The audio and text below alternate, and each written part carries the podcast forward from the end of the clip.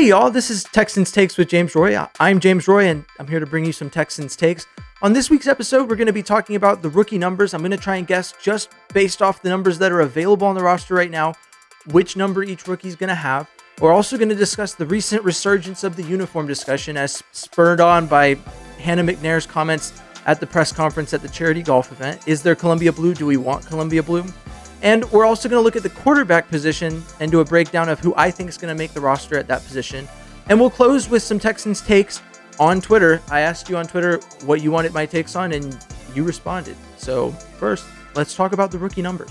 Now, either today or tomorrow, the Texans will probably be announcing the rookie numbers. They've alluded to it about a week ago, Thursday. So I can only guess that on Thursday they will, though Thursday is also when they're going to announce the schedule. So they might do it a day earlier. Um, but I took a look at the roster. I found all the numbers that were not currently occupied by a player, and I'm going to try and assign a number to the players and guess just based off what's available. I'm not going to say, you know, in CJ Stroud's case, I'm not going to guess seven because as of right now, that's Ka'imi Fairbairn's number. Um, I, I assume that CJ is probably going to work something out with Ka'imi to get the number, but for now it's his. So uh, we'll start with CJ. CJ, first pick at the number two spot. Um, numbers that kind of fit here, there's only three. Uh, 13, 15, and 19 are available. It's it's my natural instinct to go with the lowest of those numbers. So I think I'm to go with 13. But like I said, I don't necessarily think that CJ is to get 13. He'll probably work something out for seven. Um, next is Will Anderson. There's there's quite a few numbers that fit kind of around where he would be. I know he wore 31 in college. Um, numbers in the general area I'd expect him to be are like 27, 36, 39, maybe all the way up through 45. There's 40, 41, 43, 44, 45. Um, I'm if I'm guessing, I'm I'm gonna say either 27 or 36. If I have to give you a hard and fast answer, I'm going with 27. And then Juice Scruggs, this is probably the easiest pick because it is the only player, as far as my memory allows me to remember, that uh, his number is just available. So uh, 70 is there. I I would guess that Juice Scruggs is probably going to be given number 70. Tank Dell. Tank Dell, I, I would assume he wants to go with a lower number. There's numbers like 81, 87, 88. 80 is available, but I can only assume that no one's going to wear that number. I, I could be wrong, but you know, 80 and 99 are numbers that I would say personally probably untouchable. So with that, I'm I'm stuck between 15 and 19 because I already gave 13 to CJ Stroud. Um, I'd probably go with 19. I I just think that he'd go with the higher of the two numbers. Um, but like I, said, I think they might clear space in the lower numbers. But 13 is the lowest available number right now on the roster. Dylan Horton wore 98 in college, I believe, and so the only number available in the 90s is 92. So I'm going to go with 92 for Dylan Horton. Henry, oh geez, I I, promise you I'm going to mess up this name, but it's Totu Tootu. I'm pretty sure that's how you say it. Heard it said multiple times. Not fully sure I could get it right, but he wore 10 in college. I think he might go with a number in the 40s. Um, if I'm if I'm guessing, I would probably say 44 or 45. 44. We'll go with 44. Jarrett Patterson, center, Notre Dame. Um, his number was in the 50s in college, I believe. There's only 51 or 57. Um, I I mean, I'd like to think he'd go with 51. I, I like centers wearing lower numbers, you know? I think that that it just makes sense to me. And then you've got Xavier Xavier Hutchinson. Um, we're eight in college. I assume he's gonna go with like a number in the 80s. Um, I might like to see him wear 88. I think just double down. Just, you know, he's progressed, so now he will wear 88. so I that's my best guess for him. Brandon Hill. Gee, I couldn't. I think he wore 27 in college. I gave 27 to Will Anderson. So I'll say he's going to wear 36. I think that's a good number for him. It's hard to guess now. I, I can only assume that the Texans are probably going to move some people around. There's some people that have numbers that probably are like less than likely to make the roster. So I, I can't imagine that these players aren't going to get like closer to the numbers that they want.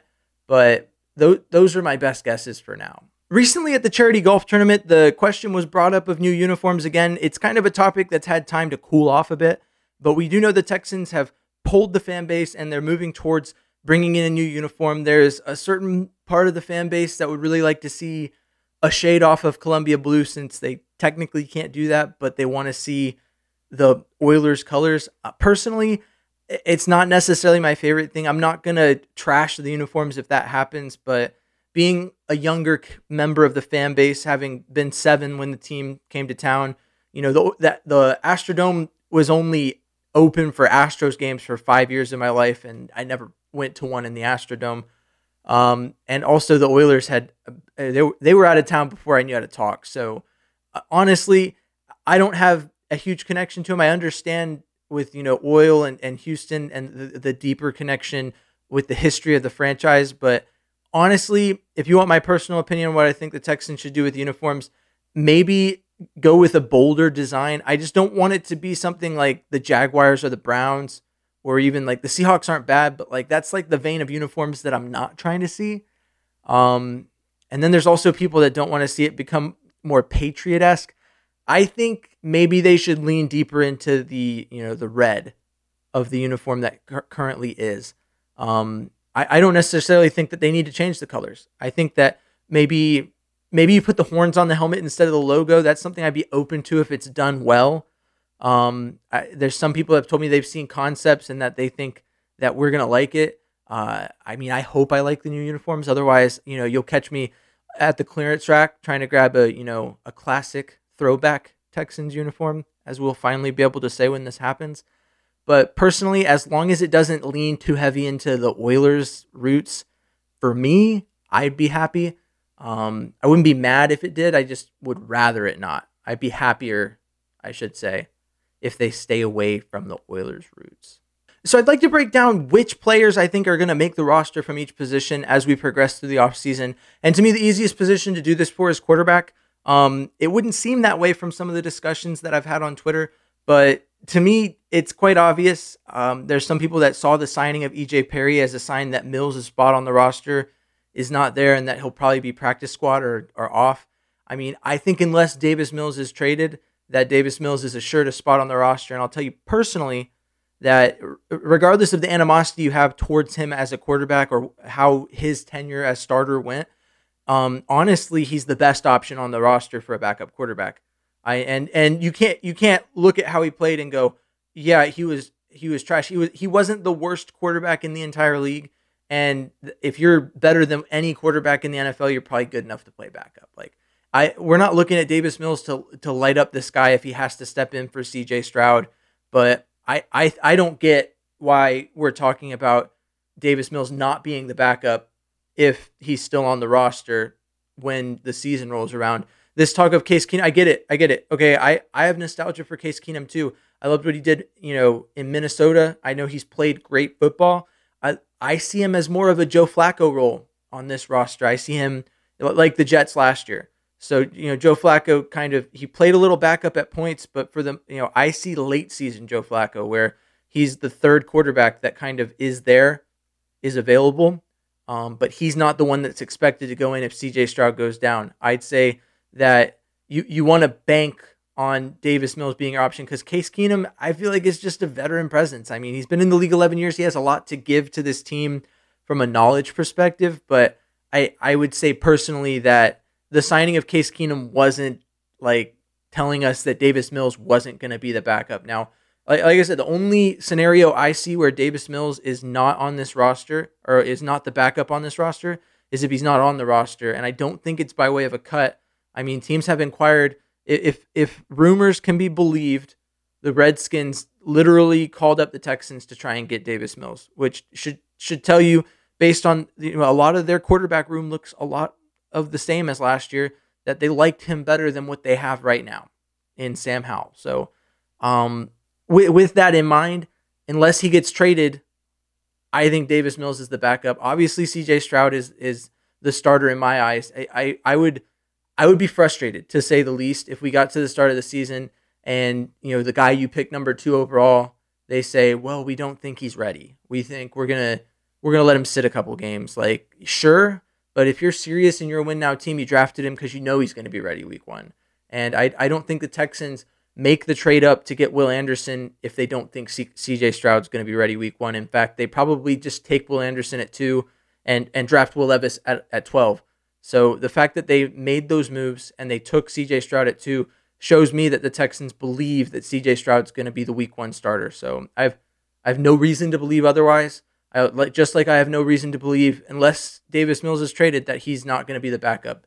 EJ Perry might be practice squad, maybe, probably, but it's it's going to go Stroud, Mills, Keenum, and then what whatever they decide to do with Perry is is my opinion on the matter. Well, guys, I took to Twitter and I asked you for some questions that you'd like me to give my take on when it comes to the Texans, and you guys delivered. I got some good feedback. Let's start with Third Coast Tom. Tom asks, "Is Kenyon Green a lock to start? Um, and what other position battles do I foresee?" I think that one of the reasons we saw Juice Scruggs and Jarrett Patterson be the picks for center with their flexibility, the guard position is is simply put the, their their contingent plans for if Kenyon Green fails to take that step. I I think his rookie year was a little disappointing. I I made a correlation between you know when he was injured briefly, um, Davis Mills had more time to throw, and when he came back into the game, Davis Mills had less time to throw. I'd love to see Kenyon Green find it this year. I don't think that that we're at a point where we're saying yeah for sure he's going to be replaced this season, but I think the Texans have put pieces in place so that if Kenyon Green doesn't, you know, live up to what he can be, what I believe he can be, then you, you got guys like Jarrett Patterson, guys like Juice Scruggs, who I, I mean, if I'm being honest, Juice Scruggs is currently listed as the starting center. So realistically, Jarrett Patterson was the pick that you picked up and were like, okay, maybe this guy can flex into the guard position if Kenyon Green's not got it. Now, Ruben asks, what are our remaining weaknesses? He mentions wide receiver, lack of veterans, new coaches. I would say that outside, you know, wide receiver is very obviously the biggest hole in this Texans roster. Um, just for the the lack of a number one wide receiver, I'd love for a guy like Xavier Hutchinson to prove me wrong, or Nico Collins. Really, anyone who who fits the bill to step into a, a wide receiver one role would be great to see them do it. But the question remains to be answered. Um, I would say outside of that, my biggest concern is that with the way we addressed linebacker in the draft, we got great value out of Henry. Out of, you know, I think that but he's still listed on the depth chart behind Christian Kirksey, and he would need to move ahead of him, and he'd need to show that he plays um, outside of his build. He's a little bit of a smaller build at linebacker, um, and so you know coming downhill and stopping and stuffing the run and helping with that is not something that's going to come easy to him. You know, he obviously he'll be in the NFL weight room this offseason. He can he beef up a little bit, um, and he's got time. Kirksey's still on the team, although I I don't know if he will be.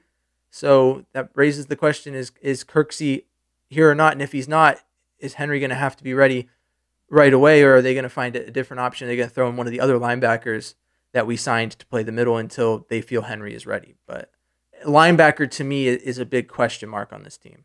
Chavo from the H asks, are there any dark horse candidates that could start week one? Um, I don't know if you'd call it a dark horse, but there's part of me that believes having you know knowing what I know about Xavier Hutchinson, I feel like a six round pick is way late to be picked. Great value on him.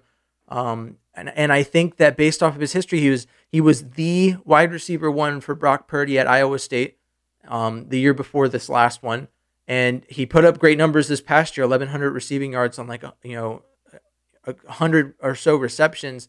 You know, I I think personally that when when you look at it, he is he has the build, he has the tools to be a starting wide receiver on this team. And I think he, I could even go so far as to say that if Nico doesn't step up, we could see Xavier Hutchinson challenge him for that wide receiver one role. Now, will it be a med- Will it be week one? I don't know, but I mean, you're asking week one. I mean, that's my what comes to mind for me when I'm thinking, you know, dark horse candidate. That like everyone, lo- I think everyone loves the pick of Xavier Hutchinson, but I don't think anyone really expects him to challenge for the starting role week one. So that could be a dark horse in my eyes.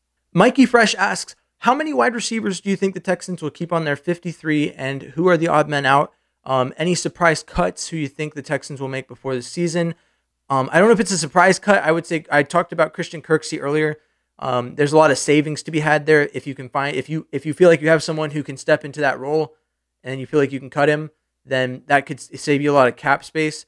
Um, and then as far as wide receivers go, I I said before that I I think they'll carry about seven. I would say it's uh, Woods, Metchie, Hutchinson, Collins, Brown, uh, and Tank Dell. Yeah, so that those are my guys that I think makes it make it. Um, you could make a case for Steve Sims. It seems like he's trying to make his case for like special teams, in which case, you know, Amari Rogers is the one who's ahead of ahead of him on the special teams depth chart. So if he can jump Amari Rogers, you can only have so many speedsters on a roster, so many small build, you know, short route, short throw, you know, West Coast speedy wide receivers um, before you, you have to cut one. So, you know, maybe he challenges for that. But yeah, that that's where I'm at there. And last question, Gonzo Knox asks a lot of focus on the wide receiver right now, but how much are the tight ends and running backs going to be used in the passing game more than just safety valves? I uh, have expressed in the past that I think that the most important thing that the Texans did since wide receiver wasn't addressed early in the draft was signing Dalton, Dalton Schultz. Regardless of if he plays past this season, his role will be fulfilled at the end of this season when he has, you know, played his part as the, you know, most important target that CJ Stroud's going to have. In your rookie year, the tight end is your best friend, and if you're Lamar Jackson, the tight end remains your best friend throughout your entire time on a team because they don't give you anyone else to throw to. Um, and so in this case, regardless of how wide receiver pans out, I would expect heavy usage of Dalton Schultz. I think that um, it's inevitable that backs coming out of the backfield are going to get their their time in the passing game, their targets. But um, I would anticipate, yeah, a, lot of out of the backfield passes and a lot of uh, you know a heavy utilization of the tight end. I think that I, I wouldn't be surprised if Dalton Schultz is a thousand yard receiver this year. All right, y'all. Thanks for tuning in this week to Texans Takes with James Roy. I've been James Roy, and if you'd like, you can follow me on social media at N1 Texans Fan. I'm on Twitter, TikTok, Instagram, and YouTube. And until next time, see ya.